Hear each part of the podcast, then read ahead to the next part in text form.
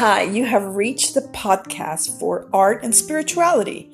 In my podcast, I'd like to explore how great art has really been more than just elements and principles and good composition, but how great art really has crossed the edge into the mystical, into the transcendent.